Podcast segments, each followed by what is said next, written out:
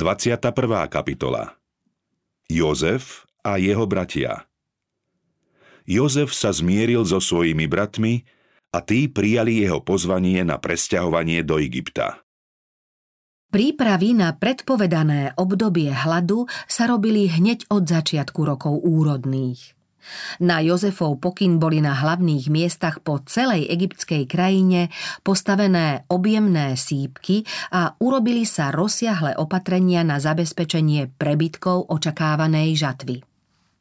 Keďže tieto opatrenia platili počas celých 7 rokov hojnosti, zásoby v sípkach uskladneného obilia boli obrovské.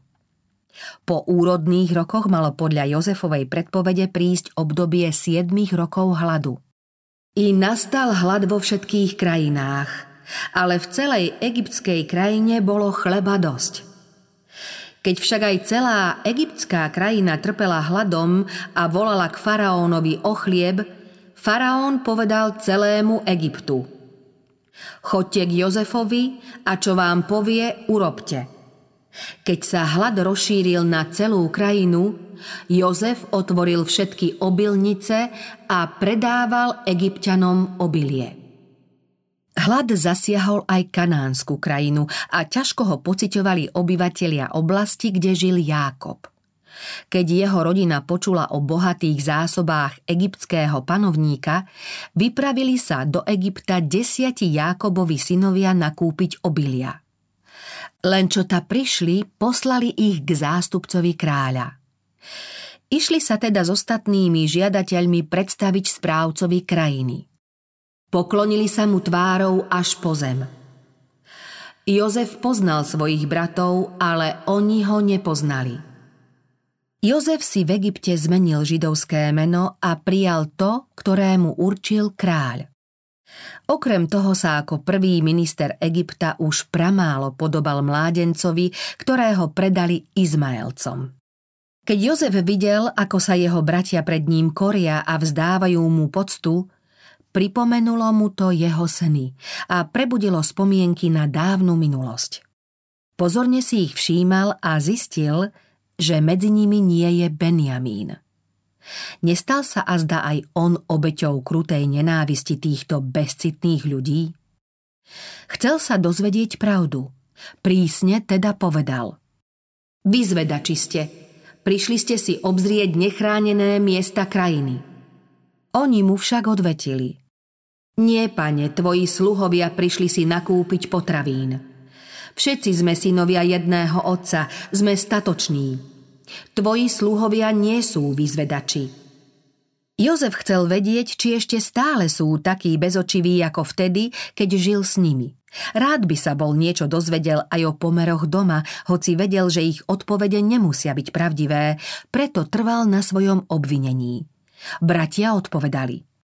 My, tvoji sluhovia, sme dvanácti bratia, synovia to jedného muža v kanánskej krajine – Najmladší je teraz pri otcovi a jedného už niet. Jozef predstieral nedôveru v pravdivosť ich rozprávania a naznačoval, že ich stále pokladá za vyzvedačov a že je rozhodnutý podrobiť ich skúške. Kým sa jeden z nich smie vrátiť domov, aby priviedol najmladšieho brata, všetci musia na jeho príkaz zostať v Egypte. Ak nebudú s týmto návrhom súhlasiť, zostanú v podozrení vyzvedačstva a tak sa s nimi aj naloží.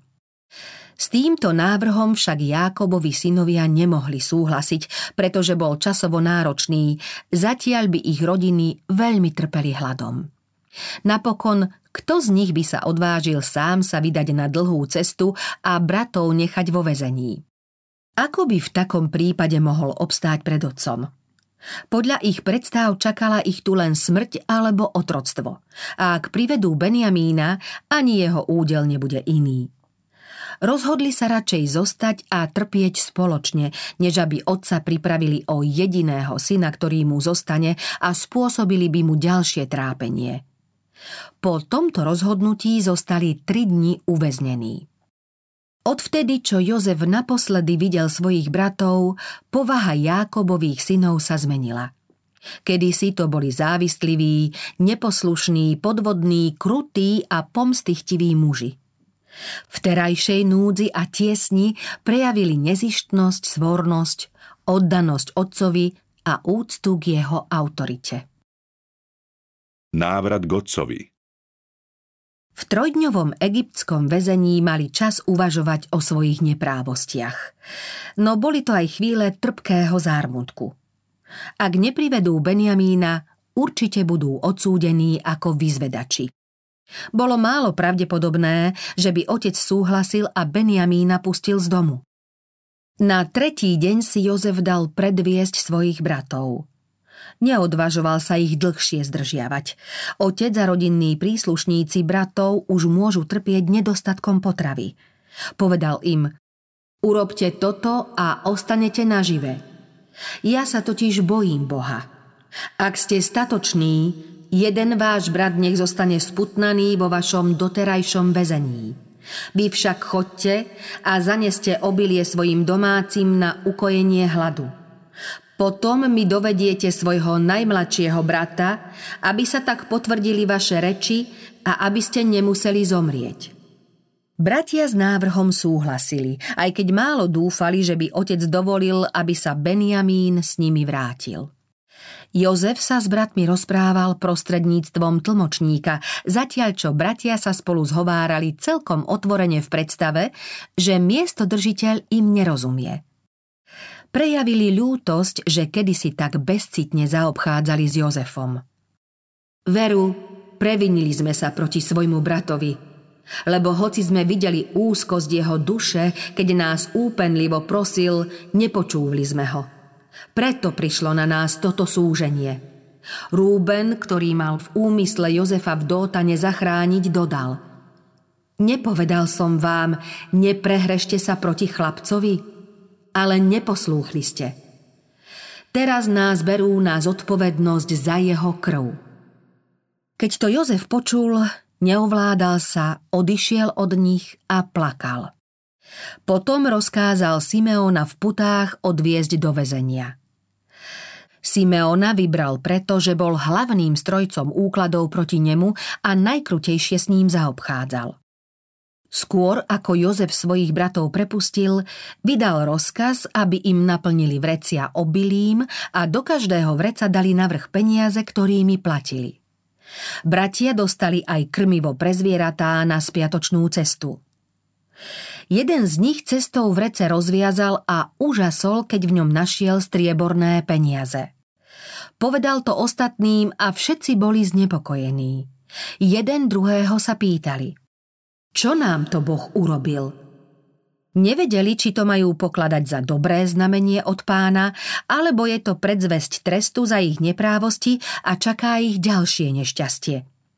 Uvedomovali si, že Boh vedel o ich hriechu a teraz ich zaň trestce. Jákob úzkostlivo očakával príchod svojich synov. Keď sa vrátili, všetci sa zišli okolo nich a napeto počúvali, keď otcovi rozprávali o svojich zážitkoch. Správy vyvolali u všetkých obavy a zlú predtuchu.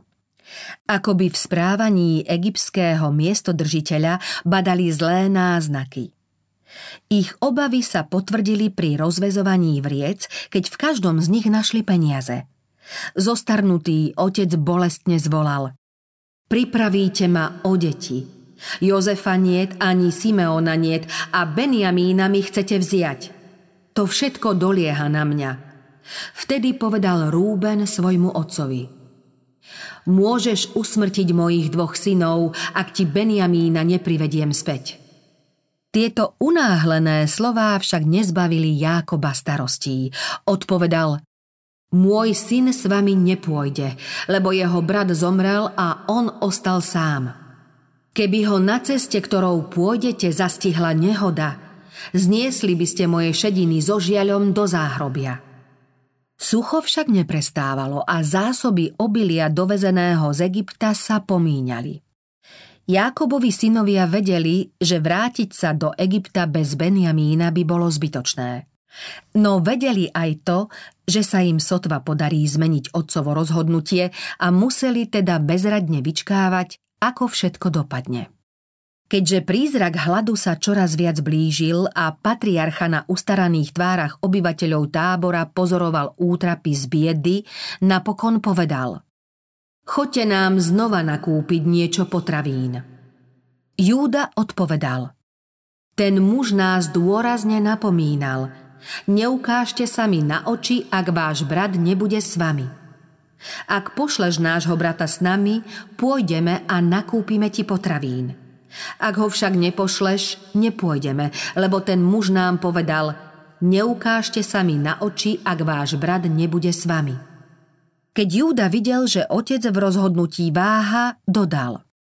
Pošli chlapca so mnou, tak sa vyberieme a pôjdeme, aby sme ostali nažive a nepomreli ani my, ani ty, ani naše deti. Zaručil sa za svojho brata a vzal na seba prípadnú vinu, ak by sa Benjamín Gocovi nevrátil. Znovu v Egypte Jákob už ďalej svoj súhlas odkladať nemohol, preto prikázal svojim synom, aby sa pripravili na cestu a tiež, aby vládcovi vzali nejaké dary, aké môže poskytnúť hladom strápená krajina. Niečo balzamu, niečo medu, vzácnu živicu, pistáciové orechy a mandle a dvojnásobné množstvo peňazí. Pojmite si aj brata, vyberte sa a vráťte sa k tomu mužovi. Keď sa synovia chystali na neistú cestu, patriarcha vstal, zodvihol k nebu ruky a modlil sa – Všemohúci Boh nech vám dá dôjsť milosrdenstva u toho muža, aby vám prepustil druhého brata i Benjamína. Ja však, keď som už bez detí, bez detí ostanem. Znova teda odišli do Egypta a prišli k Jozefovi. Ten pri pohľade na Benjamína, syna svojej vlastnej matky, bol hlboko dojatý. Stlmil však svoje pohnutie a rozkázal, aby ho uviedli do príbytku a aby sa ako pozvaní hostia pripravili na hostinu. Keď boli privedení do miestodržiteľovho paláca, Jozefovi bratia prichádzali v obave, že budú braní na zodpovednosť za peniaze, ktoré našli vo svojich vreciach. Nazdávali sa, že do vriec im ich vložili zámerne, aby bol dôvod urobiť z nich otrokov. Preto sa radili so správcom domu, pričom mu rozprávali o svojej prvej ceste do Egypta. Vysvetlili, že peniaze, ktoré našli vo svojich vreciach, prinášajú späť na dôkaz svojej neviny. Ďalšie peniaze majú na nový nákup potravín. Povedali, nevieme, kto nám vložil naše peniaze do vriec. Správca však povedal, upokojte sa, nebojte sa, Váš Boh a Boh vášho otca vložil vám poklad do vriec. Vaše peniaze sa dostali ku mne. Bratia sa trochu upokojili a keď k ním prišiel z väzenia prepustený Simeon, pocítili, že Boh je k ním naozaj milostivý. Pri druhom stretnutí pokorne ponúkli miestodržiteľovi dary a poklonili sa mu až po zem. Jozef si spomenul na svoje sny Pozdravil svojich hostí a hneď sa opýtal. Či sa má dobre váš staručký otec, o ktorom ste mi hovorili? Či ešte žije? Tvoj sluha, náš otec sa má dobre, ešte žije. Odpovedali a znova sa poklonili. Potom jeho pohľad utkvel na Benjamínovi a povedal Je to váš najmladší brat, o ktorom ste mi hovorili? Boh ti buď milostivý, syn môj. Potom sa rozcitlivel a zmlkol. Vošiel do zadnej izby a tam sa vyplakal. Po chvíli sa vrátil a začali hodovať. Kastovné zákony zakazovali egyptianom jesť spolu s ľuďmi inej národnosti. Preto Jákobovi synovia jedli pri jednom stole, miestodržiteľ ako vysoký hodnostár jedol zvlášť a egyptiania jedli tiež oddelenie. Bratia boli prekvapení, že za stolom boli posadení podľa veku. Jozef dal nosiť jedlá, čo boli pred nimi – Benjamín však dostal 5 krát viac než ostatní. Pri tejto priazni mali bratia príležitosť prejaviť závisť a nenávisť voči Benjamínovi ako kedysi, keď závideli jemu. Bratia si stále mysleli, že Jozef ich jazyku nerozumie a preto sa spolu voľne zhovárali. Z ich rozhovoru mal Jozef možnosť poznať ich skutočné zmýšľanie. Chcel ich však podrobiť ďalšej skúške a preto prikázal, aby pred ich odchodom do vreca najmladšieho brata bol vložený jeho vlastný strieborný pohár. Posledná skúška Bratia sa s veselou mysľou vydali na spiatočnú cestu. Bol s nimi Simeon i Benjamín. Ich zvieratá boli plne naložené obilím a všetci boli šťastní, že sa im podarilo vyviaznúť z hroziaceho nebezpečenstva. Len čo však opustili meské brány, dobehol ich správca domu a rázne sa ich opýtal. Prečo ste sa zlým odplatili za dobré?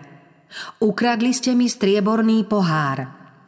Veď je to ten, čo môj pán píjava z neho a aj veští z neho. Zle ste urobili, keď ste tak urobili. O tomto pohári sa vedelo, že keď sa doň naleje tekutina, pozná sa, či je jedovatá. Bol to teda drahocenný pohár, lebo chránil svojho majiteľa pred smrťou otrávením. Na správcovo obvinenie bratia odpovedali. Prečo hovorí môj pán takéto reči? Bože, chráň, aby tvoji sluhovia urobili niečo také. Pozri, peniaze, ktoré sme našli vo svojich vreciach na vrchu, priniesli sme ti naspäť z kanánskej krajiny – ako by sme teda mohli ukradnúť z domu nášho pána striebro alebo zlato? U koho sa z tvojich sluhov nájde, ten nech zomrie a my budeme otrokmi môjmu pánovi. On im povedal, áno, nech je tak, ako ste vraveli. U koho sa nájde, ten mi bude otrokom, vy však budete slobodní. Začali teda hneď hľadať. Zložili chytro všetci svoje vrecia na zem a každý otvoril svoje vrece. Správca začal prehliadať každé z nich, od Rúbenovho až po Benjamínovo, v ktorom sa pohár aj našiel. Bratia si roztrhli rúcha na znamenie najhlbšieho zármutku a pozvoľna sa vracali do mesta. Podľa ich vlastného vyjadrenia sa mal Benjamín stať otrokom. Správca ich odviedol do miestodržiteľovho paláca. Keď miestodržiteľ vošiel, všetci pred ním padli na zem. Tu im Jozef povedal, čo za skutok ste to spáchali? Či neviete, že muž ako som ja, dozvie sa to veštením? Jozef od nich žiadal priznanie viny. Vedel, že nie je jasnovicom, no v bratoch vyvolal zdanie, že vie čítať tajomstvá ich života. Na to povedal Júda. Čo môžeme povedať môjmu pánovi? Čo rozprávať? Čím sa ospravedlniť?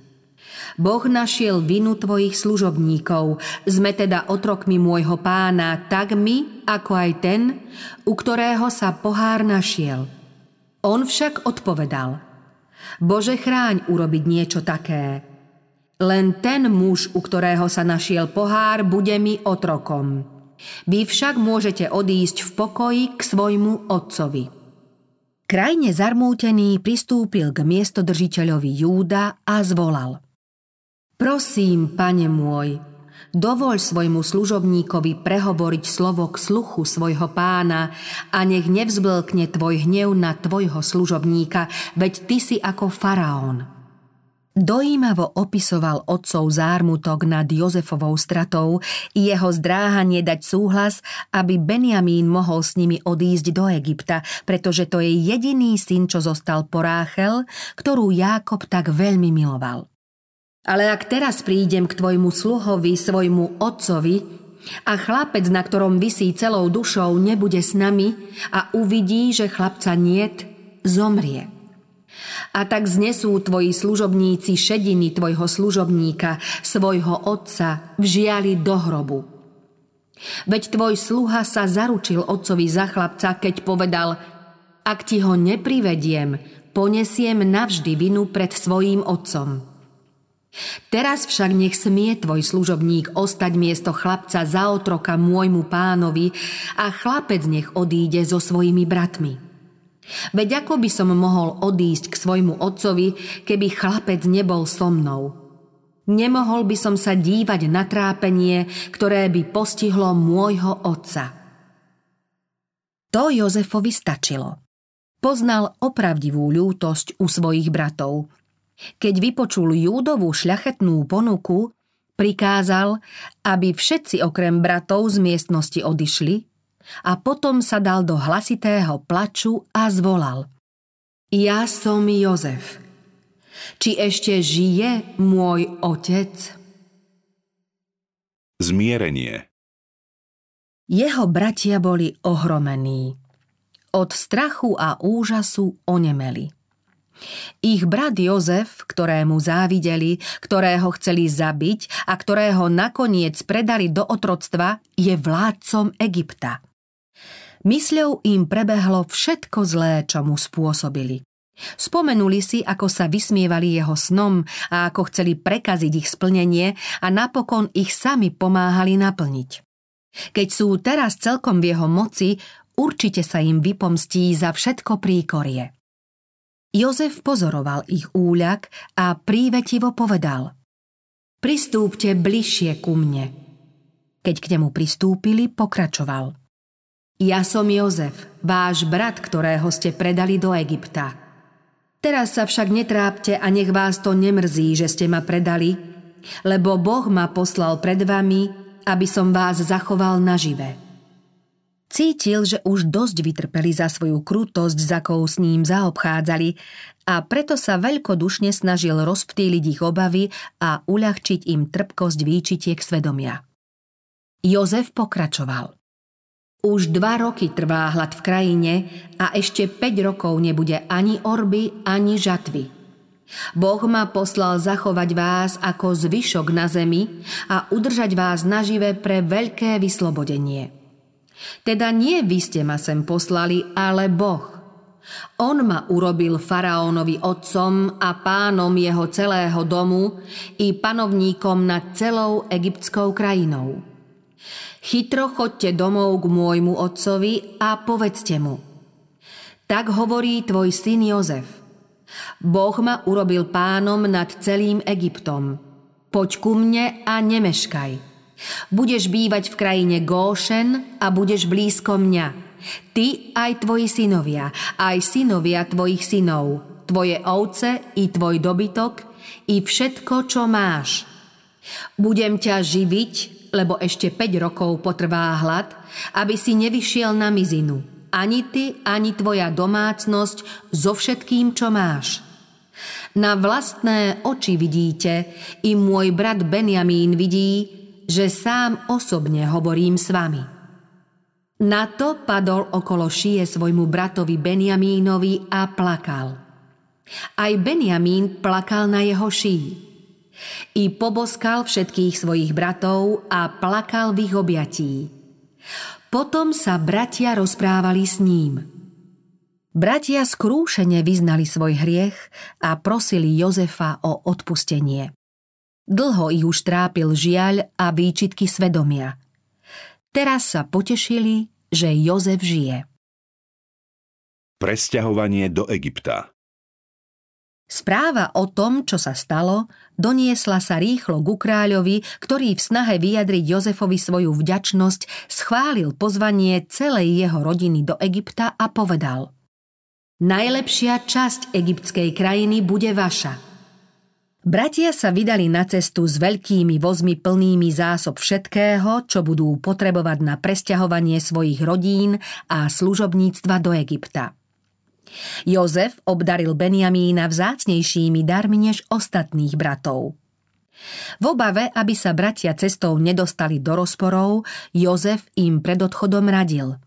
Nevaďte sa po ceste. Jákobovi synovia sa vrátili k s radostnou správou. Jozef ešte žije, ba panuje nad celou egyptskou krajinou. Patriarchu správa z počiatku ohromila, nemohol uveriť tomu, čo počul. Keď potom videl dlhý rad vozov a zvierat s nákladom a keď sa znova objal s Benjamínom, uveril a jeho šťastie nemalo konca. Od radosti zvolal. Stačí mi, že môj syn Jozef ešte žije. Pôjdem a uvidím ho prv, ako zomriem.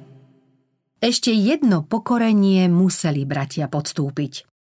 Priznali sa otcovi, že ho podviedli a dopustili sa krutosti voči nemu, čo im dlhé roky strpčovalo život. Z takého podlého činu by ich Jákob nebol nikdy podozrieval. Videl však, že všetko sa obrátilo na dobré, odpustil im a svoje zblúdilé deti požehnal. Onedlho sa otec so synmi a s ich rodinami, stádami a s početným služobníctvom vydali na cestu do Egypta. Po šťastnom príchode do Béršeby patriarcha priniesol Bohu obeď vďaky a prosil ho o uistenie, že ich bude sprevádzať. V nočnom videní počul Božie slovo. Neboj sa odísť do Egypta, lebo tam urobím z teba veľký národ. Ja pôjdem s tebou do Egypta a privediem ťa zase sem. Uistenie Neboj sa odísť do Egypta, lebo tam urobím z teba veľký národ, bolo príznačné. Abraham dostal prísľub o hviezdnom počte svojho potomstva, no vyvoleného národa dosiaľ len pomaly pribúdalo. Kanánska krajina teraz neposkytovala možnosť obživy na rozmach takého početného národa, ako to predvídal prísľub.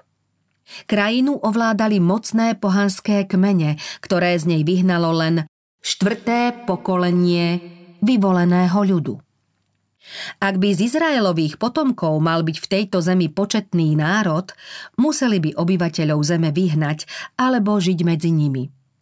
Urobiť to prvé im Boh neprikázal a spoločenstvo s Kanáncami ich mohlo zviesť k modloslužbe. Egypt im však poskytoval podmienky potrebné na splnenie Božieho zámeru.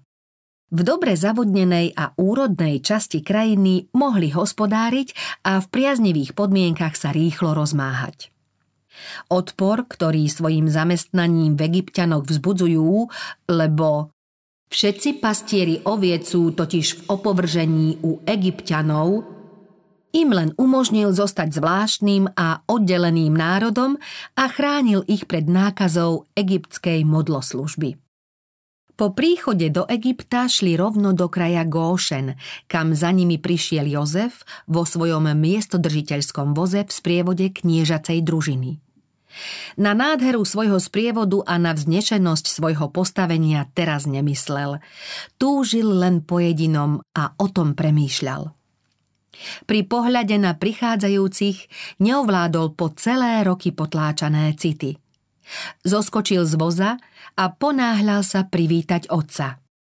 Padol mu okolo hrdla a plakal mu ešte aj na hrudi. Vtedy povedal Izrael Jozefovi Teraz môžem umrieť, lebo som videl tvoju tvár a že ešte žiješ. Jozef potom šiel faraónovi predstaviť svojich piatich bratov a prevziať výmer pôdy pre ich budúci domov. Faraón z vďačnosti voči svojmu prvému ministrovi hodlal ich ustanoviť za štátnych úradníkov, ale Jozef, verný Bohu, chcel svojich bratov ušetriť pokušenia na pohanskom dvore. Preto im poradil, aby vládcovi na jeho otázku otvorene povedali, čím sa zamestnávajú. Jákobovi synovia poslúchli radu a povedali kráľovi, že do krajiny prišli len na určitý čas, nie natrvalo, a vyhradili si právo vrátiť sa, keď budú chcieť. Kráľ splnil, čo slúbil a v Góšene im dal najlepšiu časť egyptskej krajiny. Krátko na to Jozef predstavil vládcovi aj svojho otca. Patriarcha bol na kráľovskom dvore prvýkrát. Keďže uprostred nádhernej prírody mával spoločenstvo s mocnejším panovníkom, s vedomím nadradenosti zodvihol ruky a faraóna požehnal. Jozefovi synovia Jákob pri svojom prvom stretnutí s Jozefom hovoril tak, ako by po takom radostnom završení dlhých rokov prežitých v úzkostiach chcel už zomrieť. V pokojnom ústraní Góšenu prežil však ešte 17 rokov. Boli to roky celkom iné než predchádzajúce. Bol svetkom úprimnej kajúcnosti svojich synov. Svoju rodinu videl žiť v podmienkach, ktoré jeho potomstvu umožnili stať sa veľkým národom a vierou pochopil zasľúbenie o budúcom návrate do Kanánu. Bol obklopený prejavmi lásky a priazne, aké mu len mohol poskytnúť prvý minister Egypta. Šťastný v blízkosti svojho dlho strateného syna, pokojne čakal na smrť. Krátko pred svojou smrťou poslal patriarcha po Jozefa. V neochvejnej viere v naplnenie Božieho prísľubu o návrate do Kanánu povedal Nepochovaj ma v Egypte, Rád by som ležal pri svojich otcoch. Odnes ma teda z Egypta a pochovaj ma v ich hrobke. Jozefov sľub, že otcovo prianie splní, Jákobovi nestačil. Žiadal posvetnú prísahu, že ho pochová k otcom v Machpelskej jaskyni. Ešte jednej dôležitej záležitosti bolo treba venovať pozornosť – Jozefovi synovia mali byť zaradení medzi synov Izraela. Na svoj posledný rozhovor s otcom priviedol Jozef aj svojich dvoch synov, Efraima a Menašeho. Po matke mali títo synovia rodinných príbuzných v najvyšších kruhoch egyptského kňazstva. Postavenie ich otca im otvorilo cestu k bohatstvu a k hodnostiam, ak sa rozhodnú pripojiť sa k egyptianom. Jozef však túžil, aby patrili k vyvolenému národu. Svoju vieru v zmluvné zasľúbenie osvedčil tým, že sa v záujme svojich synov zriekol všetkých pôct egyptského dvora za česť patriť k opovrhovanému pastierskému kmeňu, ktorému bolo zverené Božie slovo. Jákob povedal Tvoji dvaja synovia, ktorí sa ti narodili v egyptskej krajine pred mojím príchodom k tebe do Egypta, totiž Efraim a Menaše, budú moji. Budú mi teraz ako Rúben a Simeon. Jákob ich teda prijal za svojich vlastných synov. Oni sa stanú náčelníkmi samostatných kmeňov. Tak dostal Jozef jedno z práv prvorodenstva, ktoré Rúben ľahkomyselne stratil. Pre svoj starobou zoslabnutý zrak Jákob už nevidel, že chlapci stoja nedaleko. Len čo však spozoroval obrysy ich postáv, spýtal sa. Kto sú títo? Keď dostal odpoveď, povedal Prived ich ku mne, nech ich požehnám. Obaja pristúpili k nemu, patriarcha ich objal a poboskal, položil im na hlavu svoje ruky a žehnajúc ich modlil sa. Boh, pred ktorým chodili otcovia moji, Abraham a Izák, Boh, ktorý bol mojím pastierom po celý môj život až po dnes a aniel, ktorý ma vykúpil z každej tiesne, nech chlapcov požehná. V jeho slovách nebol ani náznak seba dôvery či spoliehania sa na ľudskú silu alebo schopnosť. Ochranou a oporou mu bol vždy Boh. Nesťažoval sa na minulé dni plné úzkostí a starostí – Nespomínal prežité skúšky a utrpenia ako niečo, čo bolo proti nemu. Pripomínal si len milosť, lásku a Božie milosrdenstvo, ktoré ho sprevádzali po jeho dlhej životnej púti. Keď Jákob chlapcov požehnal, ubezpečil Jozefa odkazom, v ktorom budúcim pokoleniam na dlhé roky ich poroby a utrpenia zanechal svedectvo svojej viery. Ja umieram, ale Boh bude s vami a navráti vás do krajiny vašich otcov. Naposledy sa zišli všetci Jákobovi synovia pri smrteľnom lôžku svojho otca. Patriarcha ich oslovil a povedal Dajte sa do vedna, synovia Jákobovi, a počúvajte svojho otca Izraela. Oznámim vám, čo vás v budúcnosti čaká. Jákob predpovedá budúcnosť. Jákob neraz úzkostlivo uvažoval o ich budúcnosti a predstavoval si jednotlivé kmene. V tomto napetom očakávaní jeho posledného požehnávania detí, preniknutý prorockým duchom a víziou budúcnosti svojich potomkov, Jákob začal rad radom oslovovať synov. Keď každému z nich stručne pripomenul povahové rysy, predpovedal aj budúci údel jeho kmeňa. Ty, Rúben, si môj prvorodený, moja moc a prvotina mojej mužskosti, vrchol dôstojnosti, vrchol síly. Tieto otcové slová vystihujú, čím prvorodený syn Rúben mal byť. Následkom hanebného hriechu, ktorý spáchal v Édere, nedostal požehnanie prvorodenstva. Jákob dodal Prekypel si ako vody, nebudeš mať prednosť. Kniežatstvo bolo pridelené Lévimu, kráľovstvo a zaslúbenie Mesiáša Júdovi a dvojnásobný diel dedičstva Jozefovi. Rúbenov kmeň už v Izraeli nikdy nevynikol. Nebol taký početný ako kmeň Júdov, Jozefov či Dánov a medzi prvými sa dostal do zajatia.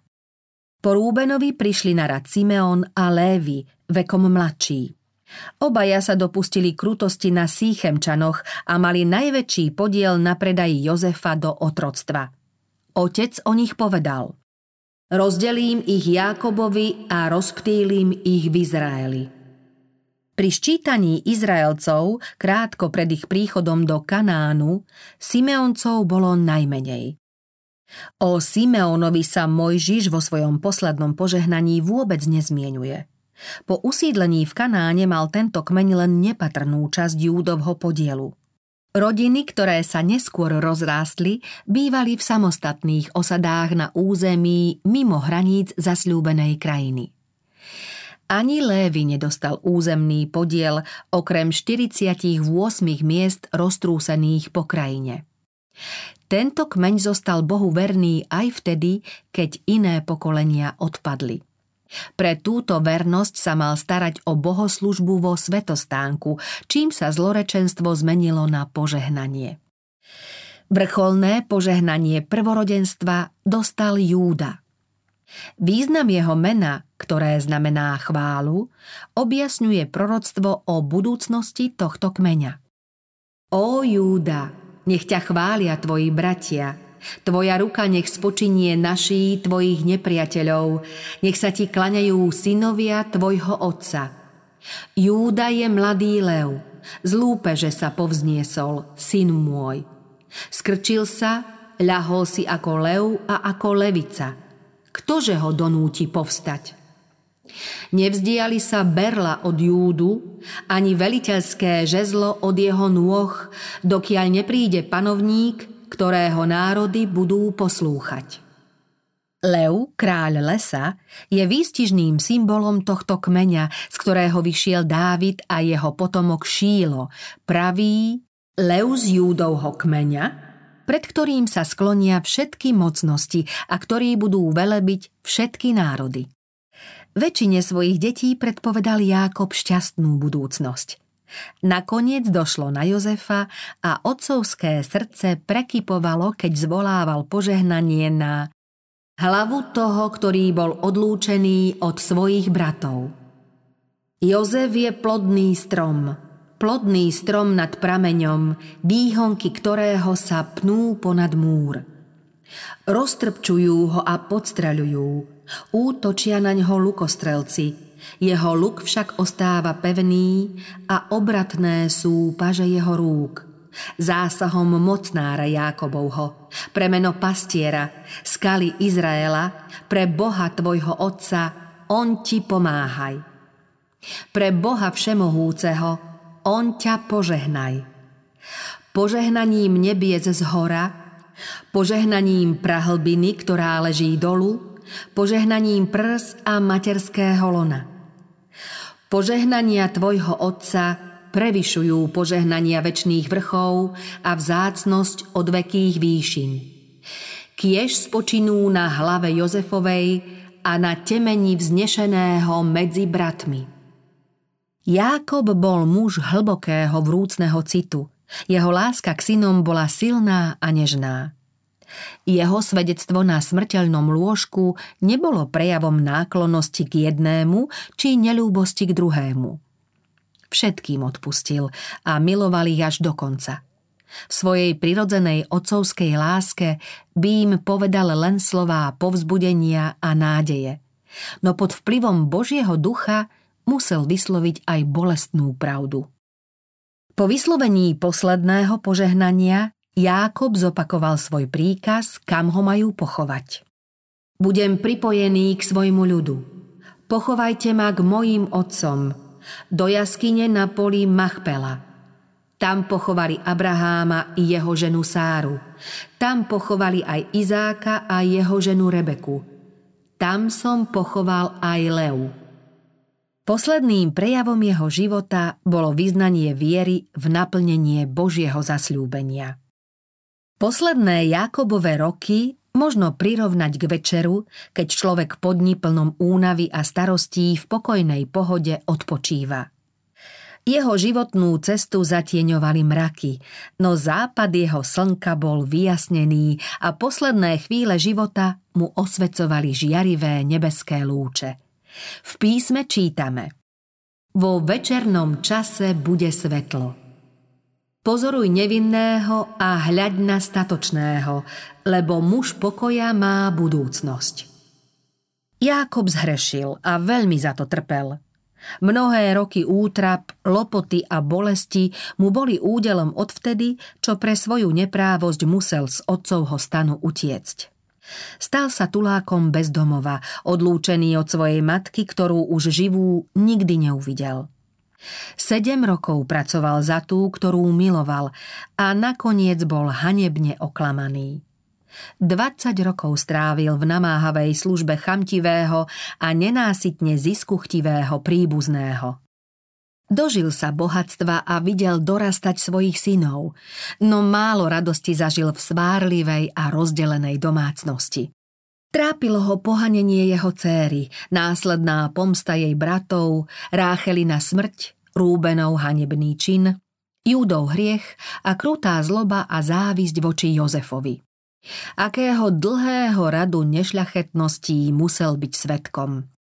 Stále znova musel okúšať trpké plody svojho prvého zlého činu. Ústavične znova musel vidieť, ako jeho synovia opakujú hriechy, ktorých sa dopustil sám. Nech však už bola skúška seba trpkejšia, splnila svoje poslanie. Ťažké údery priniesli upokojujúce ovocie spravodlivosti. Písmo verne zaznamenáva chyby tých, ktorých Boh poctil svojou priazňou. Ich nedostatky uvádza vlastne oveľa podrobnejšie než ich cnosti. Mnohí sa tomu divia a neveriacim je to zámienka na zosmiešňovanie písma. Je to však jeden z najvierohodnejších dôkazov pravdivosti písma, že nepríjemné skutočnosti neskrášľuje a hriechy svojich hlavných postáv nezakrýva. Ľudská myseľ podlieha predsudkom do tej miery, že nie je možné, aby ľudské dejiny boli celkom nestranné. Keby boli Bibliu písali ľudia bez Božieho vedenia, iste by povahu jednotlivých osobností predstavili v priaznivejšom svetle. Keďže však biblické knihy vznikali z Božieho vnuknutia, nachádzame v nich spolahlivý záznam o živote jej postáv bez akýchkoľvek príkras. Ľudia, ktorým bol Boh obzvlášť priaznivo naklonený a ktorým zveril veľkú zodpovednosť, často podľahli pokušeniu a zhrešili. Podobne zápasíme aj my. Klátime sa a často sa mýlime. Písmo poukazuje na všetky chyby a nerozvážnosti svojich význačných ľudí. Chce tým varovať, ale aj povzbudiť. Keby ich písmo predstavovalo bez chýb, museli by sme si pre svoju hriešnú prirodzenosť, nedostatky a nezdary zúfať. Keď však vidíme, že aj iní bojovali s malovernosťou, tak ako my, že pokušeniu podliehali rovnako ako my, no napriek tomu sa vschopili a z Božej milosti zvíťazili, dodáva nám to odvahy v našom úsilí o spravodlivosť. Podobne ako tí, čo po porážke vstali a Boh ich požehnal, v Ježišovej moci môžeme zvíťaziť aj my. Na druhej strane záznam o ich živote nám je výstrahou.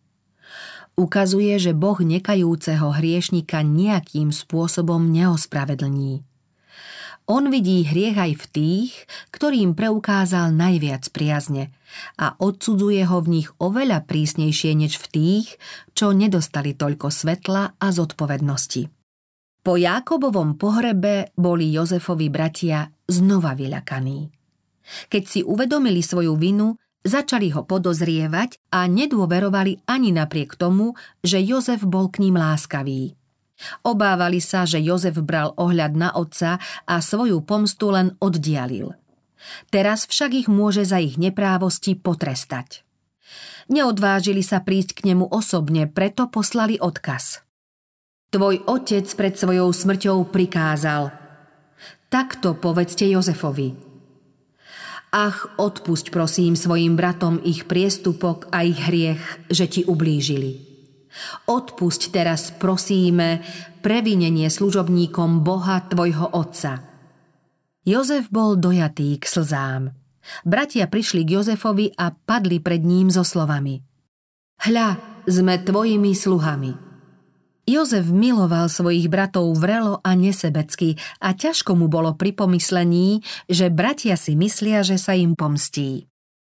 On im však povedal. Nebojte sa, či ja tu stojím na miesto Boha? Vy ste, pravda, zamýšľali proti mne zlé, ale Boh to obrátil na dobré, aby tak urobil, čo je dnes zjavné. Totiž, aby mnohých ľudí zachoval nažive. Teraz sa však nebojte. Ja budem živiť vás aj vaše deti. Mesiáš Jozefov život je predobrazom Kristovho života. Bola to závisť, čo Jozefových bratov dohnala k tomu, aby ho predali do otroctva. Nazdávali sa, že tým pokoria jeho výnimočnosť. Keď bol Jozef odvedený do Egypta, Tešili sa, že ich už nebudú znepokojovať jeho sny a že znemožnili ich naplnenie. Boh však prekazil ich zámery, takže sa stalo práve to, čo mu chceli zabrániť. Aj židovskí kňazi a starší žiarlili na Krista a obávali sa, že odvráti pozornosť ľudí od nich na seba. Vydali ho na smrť, aby sa nestal kráľom, ale práve tým sa ním stal. Jozef sa práve v egyptskom otroctve stal záchrancom rodiny svojho otca. To však nejako nezmenšuje vinu jeho bratov. Podobne sa aj Kristus ukrižovaním stal vykupiteľom ľudstva, spasiteľom padlého ľudského rodu a vládcom celého sveta – No zločin jeho vrahov je rovnako odporný, aj keby božská ruka prozreteľnosti nebola riadila udalosti v záujme väčšej Božej slávy a pre dobro človeka. Tak ako Jozefa predali pohanom jeho vlastní bratia, aj Krista predal jeho úhlavný nepriateľ, jeden z jeho učeníkov. Ako Jozefa krivo obvinili a vrhli do väzenia pre jeho cnostný život – tak nenávideli a zavrhli aj Krista, pretože svojim spravodlivým a seba zapieravým životom karhal ich hriech.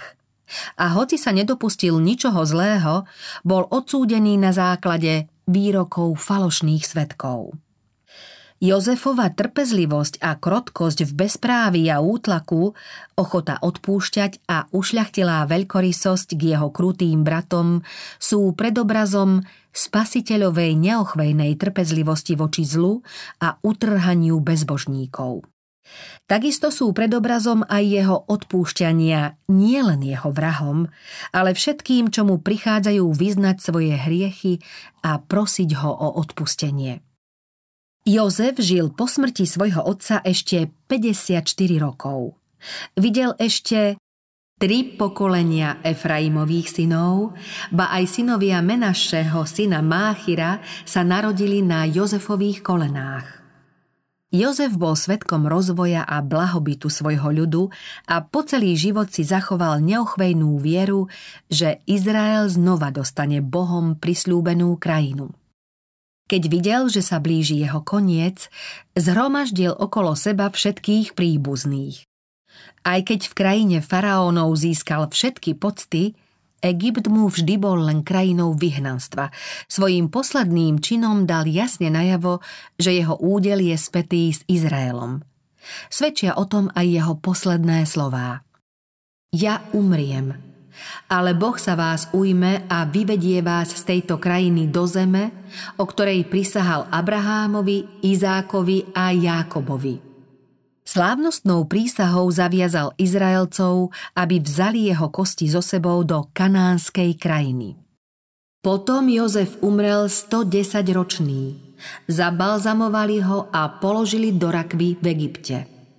Táto rakva ako spomienka na Jozefove posledné slová po celé ďalšie stáročia pripomínala Izraelcom, že ich pobyt v Egypte je len dočasný a nabádala ich, aby svoju nádej upierali k zasľúbenej krajine, lebo čas vyslobodenia určite príde.